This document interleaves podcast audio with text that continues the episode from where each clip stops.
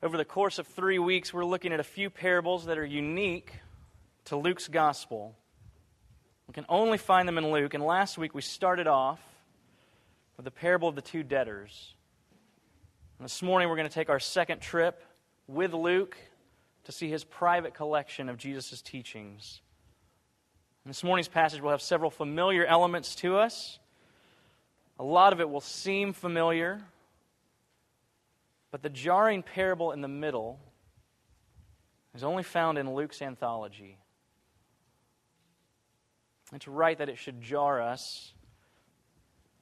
Like Colin said in his instruction at the beginning, as we walk through the familiar, we should also be aware of the strange. Young theologians, I know that summer vacation is coming to an end soon, so like I told you last week, I'm going to try and keep it simple. I have one question What do we need in order to pray?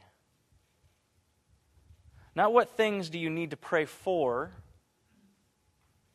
but what do you need to have? What do you need to possess already in order to be able to pray? Listen this morning and see if you can come up with the one thing you need when you start praying.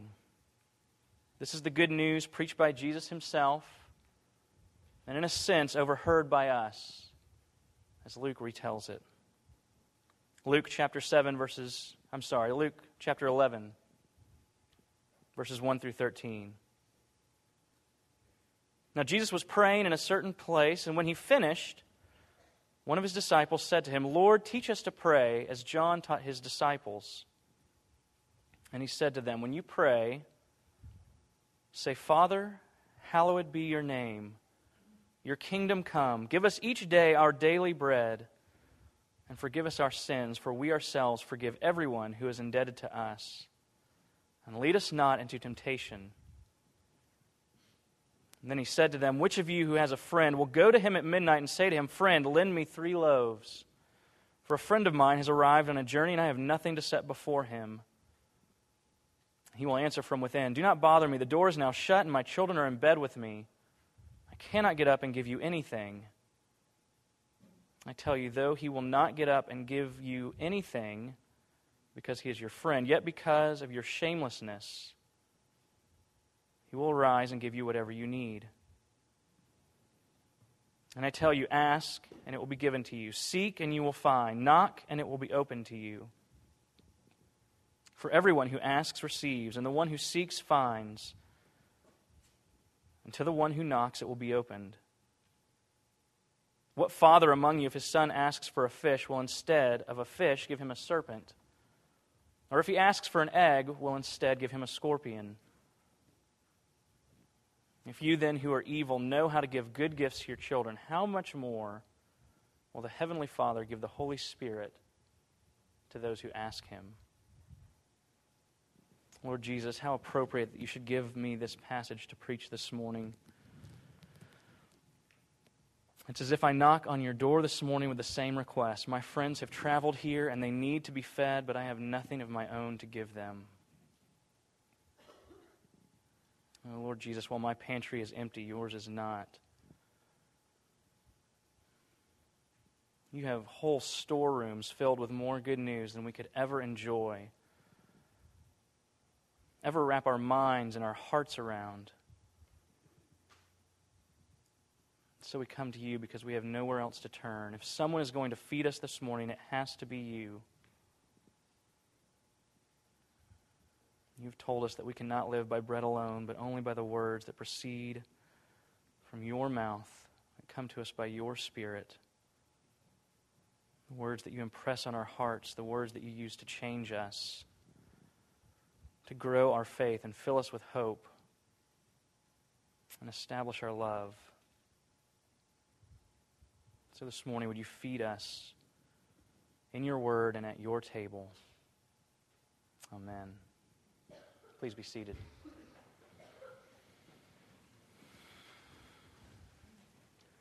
Earlier this summer, for personal reasons and because I've always loved the movie, I decided to read A River Runs Through It. It's a story of tragedy and beauty. And much of the beauty in this autobiographical story lies in the simple truth of it. Towards the end of the story, in one of those quiet conversations between Norman Maclean and his father, the Presbyterian minister turns to his son and says, Norman, you like to tell stories, don't you? Norman answers, Yes, I like to tell stories that are true. Well, his father says, After you've finished your true story, sometime, why don't you make up a story? And all the people that go with it, and only then will you understand what has happened to our family and why. In a way, this is what Jesus is doing for us in his parables. Inside of his true story, inside the narrative of his redemption, he is making up stories and all the people that go with them, not for his own understanding, but for ours. These cryptic little stories let us know what's happening to us and why. In a lot of ways, preaching is no different. It may not look like it, but it's really just storytelling. Sometimes we talk about the things that we ought to do for each other as a church. Under the headings of three verbs, we talk about hearing and loving and proclaiming. As a church, we take these three verbs from Deuteronomy 6 and Colossians 1. We've said together, these are the things we want to be about. These are the things we want to do regularly with and for each other. This is the way the Lord is growing us in the gospel. I think we hear those, and everyone's good with hearing and loving. But preaching, proclaiming sounds awkward. Proclaiming sounds hard. So here's the good news it's surprisingly simple. Proclaiming is nothing more than storytelling. It's telling and retelling and reminding each other of the story that God is writing us into. For most of us, it's a story that we already know. We just need to be reminded every day how the story goes. And sometimes in our worst moments, sometimes in our hardest weeks, we just need someone to remind us how the story ends. And in our proclaiming, in our storytelling, Jesus reminds us who we are and what we have. And so that's what he's doing for us with the parables, even the odd and the awkward ones. So we come to this passage and we ask the question how do you tell the story of prayer? It's the sort of story you just kind of stumble into. Last week, Luke set a place for us at a very awkward dinner party. Those of you who are here with us and worshiped with us know that all the right people, along with one of the very wrongest people, were there. And Luke walked us around and he introduced us to everything in about three moves. He had us come in and sit down, and then he dismissed us in peace. We came in and we acclimated to feel just how awkward, just how offensive the whole scene was. And then Luke made us sit down to consider Jesus' riddle along with the other guests. But then, for those of us who have wept over our sin, and those of us who have wept with joy at seeing it forgiven, Jesus dismissed us and sent us away with his peace, his overcoming, overwhelming shalom. Now, this week, Luke is still our tour guide, but he doesn't escort us in, he doesn't introduce us to anyone. We're following him, and it's a little like we've fallen backwards into prayer. The way he starts our passage this morning, it's a little like we've caught up to Jesus half accidentally. Now we're standing at the back of the crowd, and we overhear this, que- this Q&A, this question and answer with his disciples. We're walking along with a group of his followers, and as we turn a corner, there's Jesus just standing back up after a time of prayer. And that jogs someone's memory. Hey, Jesus, John taught his disciples how to pray. When are you going to do that for us? And so Jesus starts to tell us how to pray. And then he starts to explain it to us with one of his stories. Suddenly, we haven't just fallen into prayer, we're swimming in it, and we're a little deeper than we can keep our heads above. This is more than we're ready for. So, Jesus moves us through prayer in three segments, but we get lost in the first every time. After Jesus gives us what we ought to pray for in this version of the Lord's Prayer, he moves to the nature of prayer. And his first story is more than we can handle. He tells the story about a man's need for bread and a reluctant friend. We hear that and we don't feel welcomed at all. In fact, in fact, it sounds like he's saying God's not going to answer our prayers unless we annoy him enough and wear him down. Come to think of it, you and I have never felt so discouraged from prayer before in our lives. Jesus, do you mean to tell us that God will give us the things we ask for if we pester him? And if we do it enough, he'll give them to us, but it'll be reluctant? This isn't what we had in mind when we asked you to teach us about prayer. Maybe we should have checked with John. This isn't what we wanted to hear.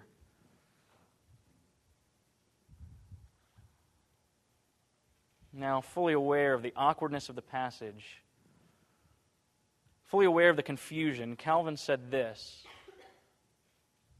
in a discussion of this passage, he said, Gentle, This prayer is the gentle invitation by which Christ assures us of God's fatherly kindness. But, as we are too prone to distrust, Christ, in order to correct this fault, also repeats the promise in a variety of words. I realize that wasn't an easy quote. That probably didn't clear up anything. But Calvin's right. It's the, it's the repetition, it's the variety of words that we actually need, but it takes time. We misunderstand Jesus when we ignore his repetition and the variety of the words that he uses. We get lost because we try to understand this parable in the middle of the passage on its own, and that's not the way that he intends it. It's not just one story to be isolated and dissected. It's one story in a string of several. So look at all three moves that Jesus makes in the passage two parables and a final statement of the Father's goodness. We have to have all three together to get any sense of them whatsoever.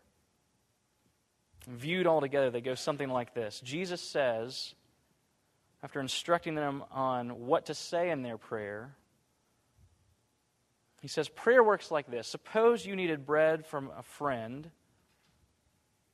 and he only offers it to shut you up. Or suppose your son needed food, and of course you gave it to him, because even if imperfectly and insufficiently, you do actually love him. Now, of course, if these things are true, how much more will your heavenly Father, whose love for you never wavers, how much more will He freely give you the Holy Spirit when you ask Him? So, in stacking these things up, Jesus moves us through three things an uncaring friend, the imperfection of human parents, all the way to the goodness of God. Can you hear the argument mounting? Can you hear the way he's building it? It's as if Jesus said, How much more? How much more? How much more will your perfect Father delight himself to meet your most desperate need?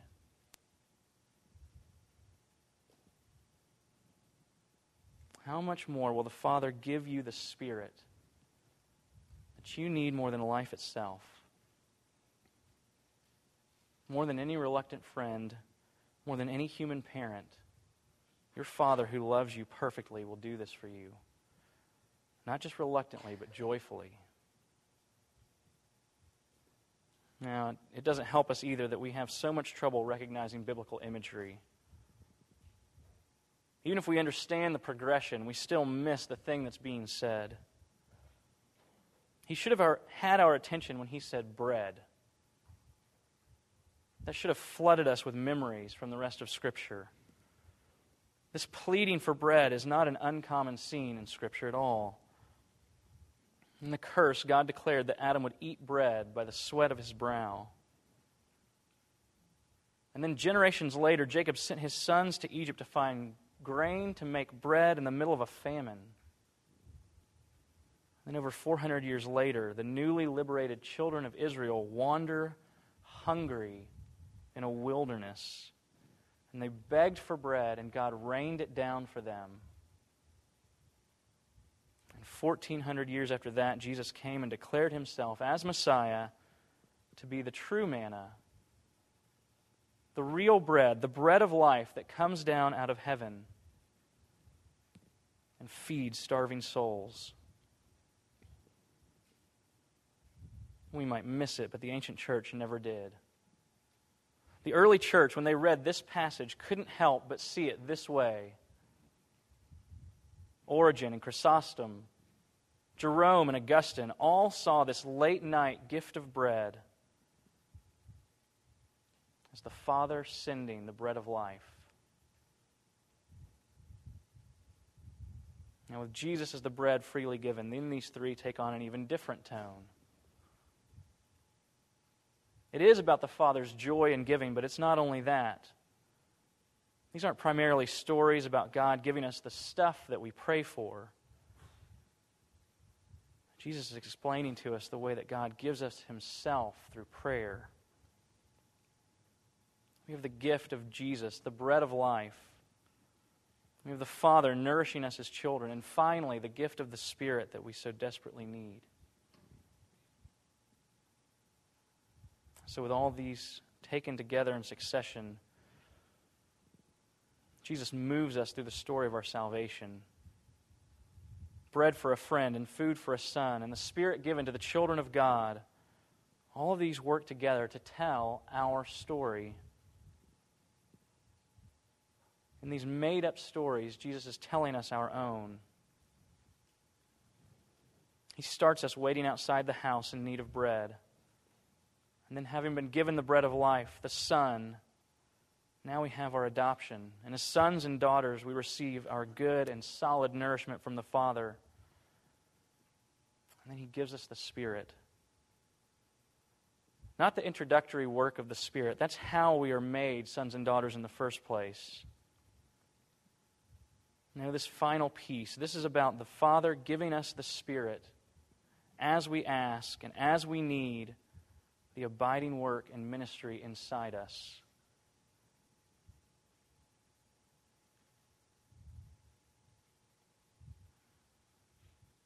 In all of this, Jesus is not putting off the gift of the Spirit in an introductory way. In all of this, Jesus is pushing us toward the abiding, continuing, lifelong, overwhelming ministry of the Spirit in us. In all of these things, Jesus says that prayer belongs to his disciples. Prayer belongs to those already following him. Jesus brings prayer to those whom he has taken for himself. And all these things, Jesus is saying that prayer, real prayer, prayer that needs, and prayer that's answered, and prayer that's joyful, and prayer that's changing and fulfilling. Prayer like this is our cross bought, resurrection delivered privilege. So Jesus gives us prayer. We tend to think of it as a tool. It's not a tool, it's a privilege, and there is a difference. God has not given us prayer as a means to bend His will. In prayer, God is refashioning our wills after His own. Remember that the parable in the middle of the passage isn't about wearing God down and getting stuff.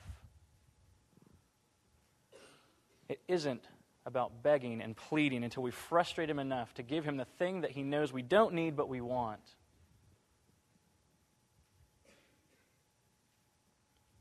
when we start to see it the right way, when we start to treat prayer like what it really is God changing us.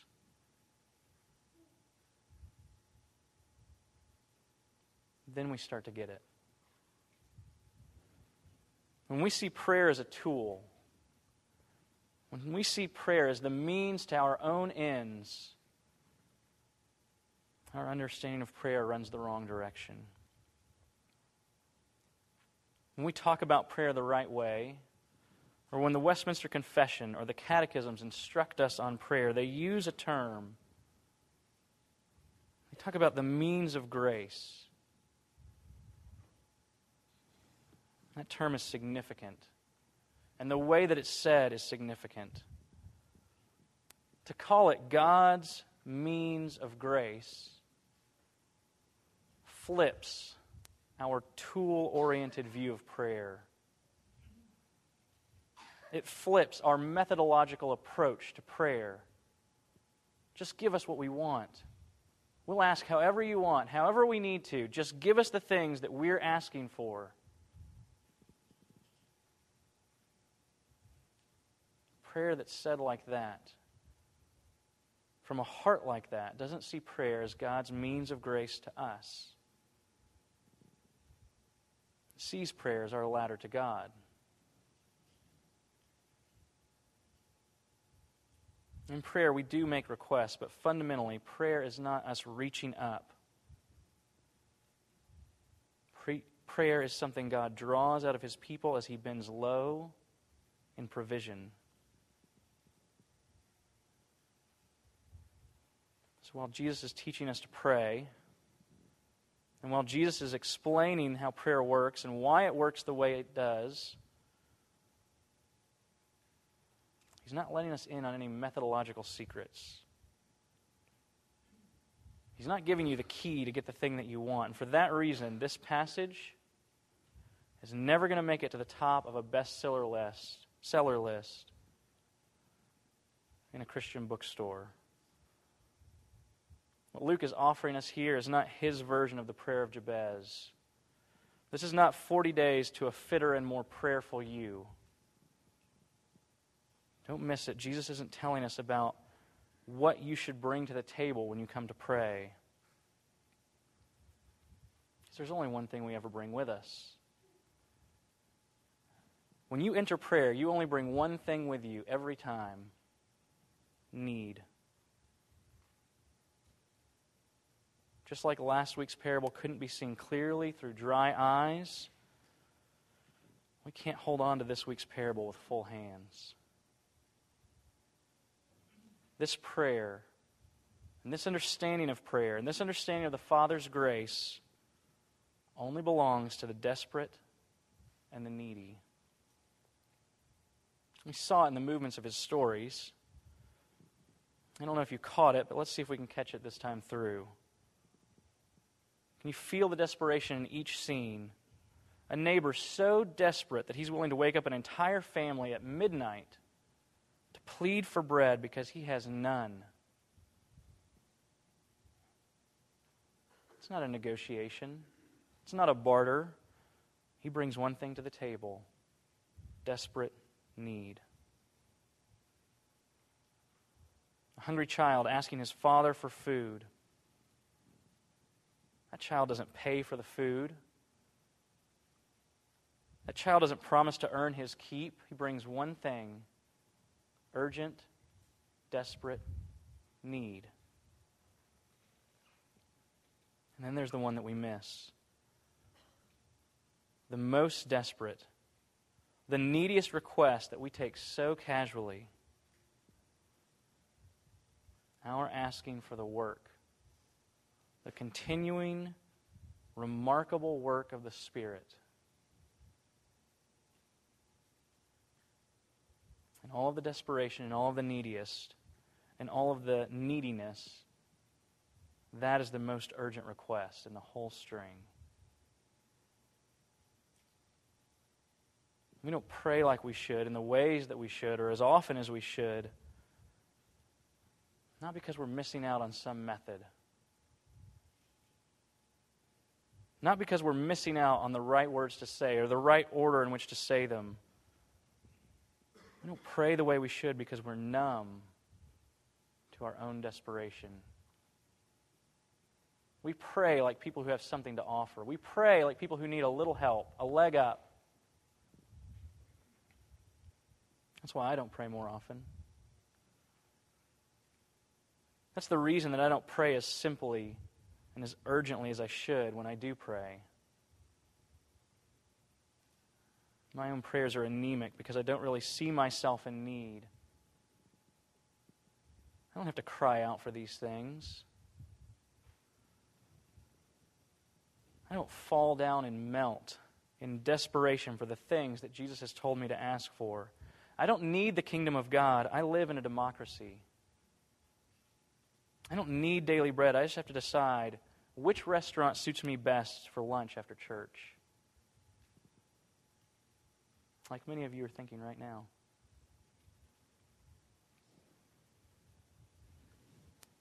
But we're not supposed to miss any of this. We shouldn't and we can't miss any of this. Jesus' argument, his how much more, isn't just a crescendo to show us the Father's willingness to answer prayer. It also builds all the way through as the needs become more and more and more urgent. Jesus is saying to us that our need for the Spirit's work far exceeds a friend's need to be a good host. Our need for the work of the Spirit is more desperate more urgent than even a child's need to eat. The only thing that we need and the only thing that we have to bring with us into prayer is our own urgent, desperate need.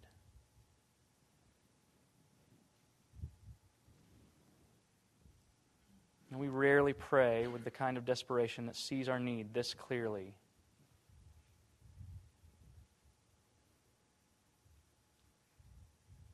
This sermon isn't designed to make you feel desperate and to tell you to go try hard to be desperate. I hope that the message of this sermon is not go out and be needy people. Part of the message of this sermon is that you are needy people. The good news for us in all of this is that Jesus has prayed for us. And Jesus is praying for us with the right kind of desperation. Do you remember when he prayed for us in the wilderness? While he fought hard and starved himself against our own temptations? Do you remember when he prayed for us in the garden the night that he was betrayed? that he prayed then for the Spirit's work in us. He prayed for his own sacrifice the next day on the cross. And he did it with such desperation that he bled through his pores. Jesus, the creator and the sustainer of the cosmos, prayed to the Father for you with more urgency, with more desperation than you ever have because He knows the urgency of your need better than you ever will. And more beautiful than that, He fulfills. He fills up, overflows, and provides all that you need. So He continues to pray for us now. Just the way He told Peter that He would pray for him. When He told Peter that Satan wanted to sift him like wheat but that he would pray for Peter so that his faith would not fail. And all of your temptations and all of your griefs and all of your trials, Jesus is praying the same for you. Jesus knows the urgency and the desperation of your need. He prays for you and he invites you to enjoy the Father's kindness in prayer. And that's how he wants us to make the requests that's how he wants us to pray for the things that he's given us in the prayer at the beginning of the passage. Father, bring the kingdom in its fullness because it's our only real hope and we have no way to bring it in ourselves. Father, give us bread. Give us the food that fills our stomachs and give us the Savior that fills our souls because we have no way to obtain it on our own. Father, forgive us and make us forgiving because we desperately need both. We have no way of producing or achieving either. Father, we need you to keep us away from temptation. Lead us far from it. Because we know if left to ourselves, we'll chase it down. Father, hear our request because of Jesus. Dead and buried and risen, calling us as your sons and daughters. Hear us and give us the Spirit. Give us His continued work in us because we cannot muster it up. We cannot try hard enough. We cannot do any of these things on our own, and we'll die without them.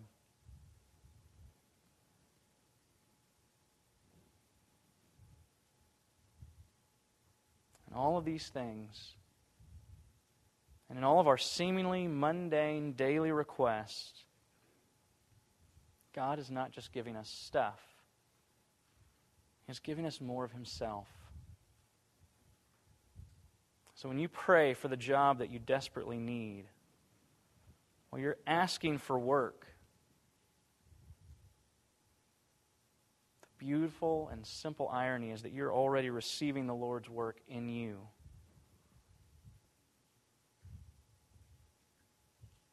While seeking God's change in your child's heart, you find the Lord changing the way that your heart is turned toward your child. And knocking around in the stress of your business in a down economy, you discover that the door has already been opened to the Lord's peace. And He will gladly usher you in to find rest again. In all of these things, the Lord will be giving you His Spirit's work through his means of prayer.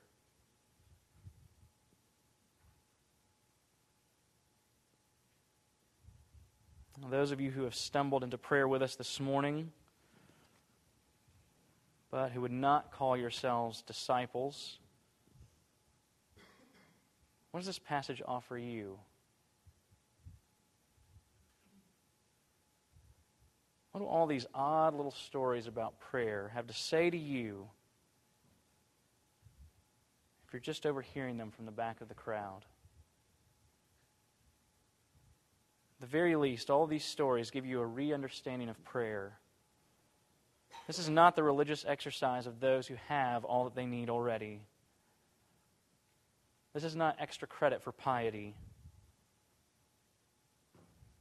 It's simply the desperate cry that is answered for all of the Father's loved children.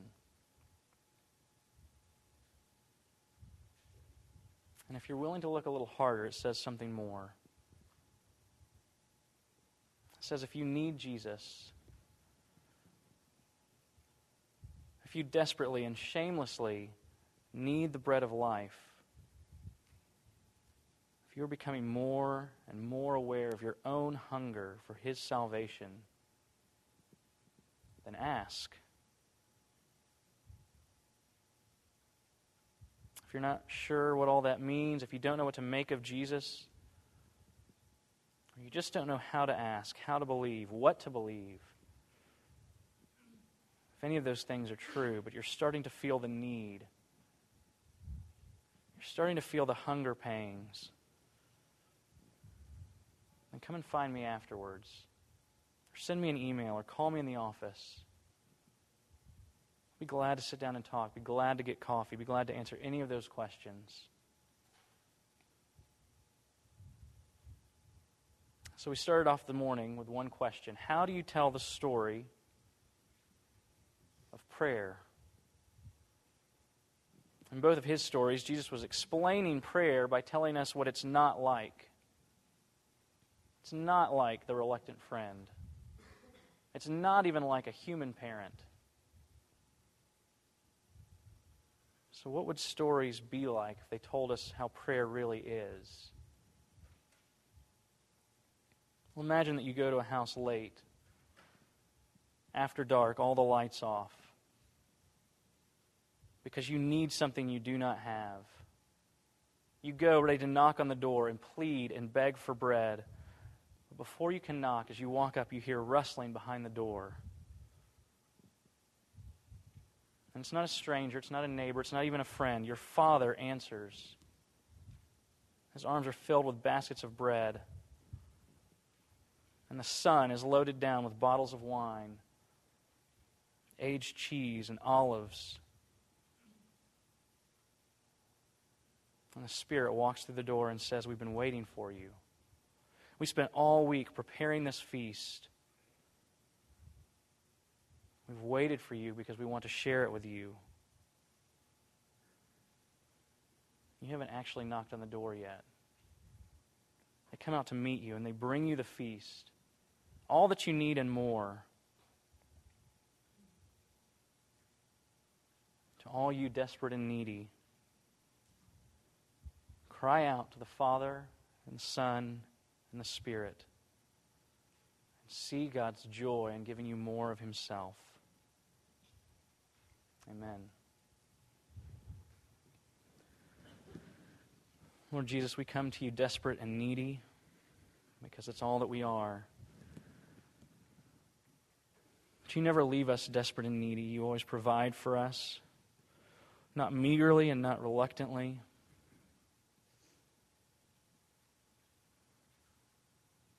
Because of you.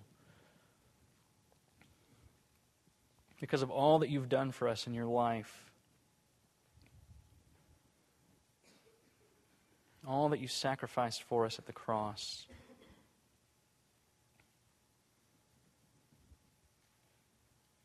Because of all the joy, all the power, all the majesty of your resurrection. Now the Father delights himself by meeting us, by providing for us not just the stuff that we need, but our need for Him. Because of you, the Father calls us sons and daughters. And because of you, the Father gladly gives us the Spirit. And the Spirit's abiding, continuing, and overwhelming work in us. How wonderful and beautiful and mysterious that through prayer, the Father is already giving us more of the Spirit's work.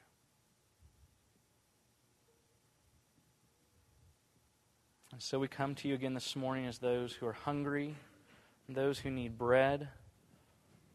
We find that you've given us a table filled with bread and wine. And we ask that you would once again be kind to us here. That you would allow us to enjoy the feast that you have prepared. You would give to us holy comfort and joy that here you would grow our faith and assure our hearts that we have fellowship with you. We have fellowship with one another. Only by your work, not by our own. Let us come to these tables, Lord Jesus, and find ourselves filled and nourished. Let's walk away satisfied rejoicing and singing. Do all these things for us. We cry out to you, desperate and needy, because we have nothing to bring and nothing to offer. But you, Lord Jesus, have everything to offer us, and you give it freely. The Father gives to us freely. And the Spirit works in us and ministers to us freely. So we ask all of these things, expecting and ready to see your goodness for us. In the name of the Father, of the Son, and of the Holy Spirit. Amen. Christians, along with the church in every age, what is it that you believe? I believe in God the Father Almighty maker of heaven and earth, and in Jesus Christ, his only Son, our Lord, who was conceived by the Holy Ghost, born of the Virgin Mary, suffered under Pontius Pilate, was crucified, dead, and buried. He descended into hell. The third day he rose again from the dead. He ascended into heaven and sitteth on the right hand of God the Father Almighty. From thence he shall come to judge the quick and the dead. I believe in the Holy Ghost, the holy Catholic Church, the communion of saints, the forgiveness of sins, the resurrection of the body, and the life everlasting. Amen.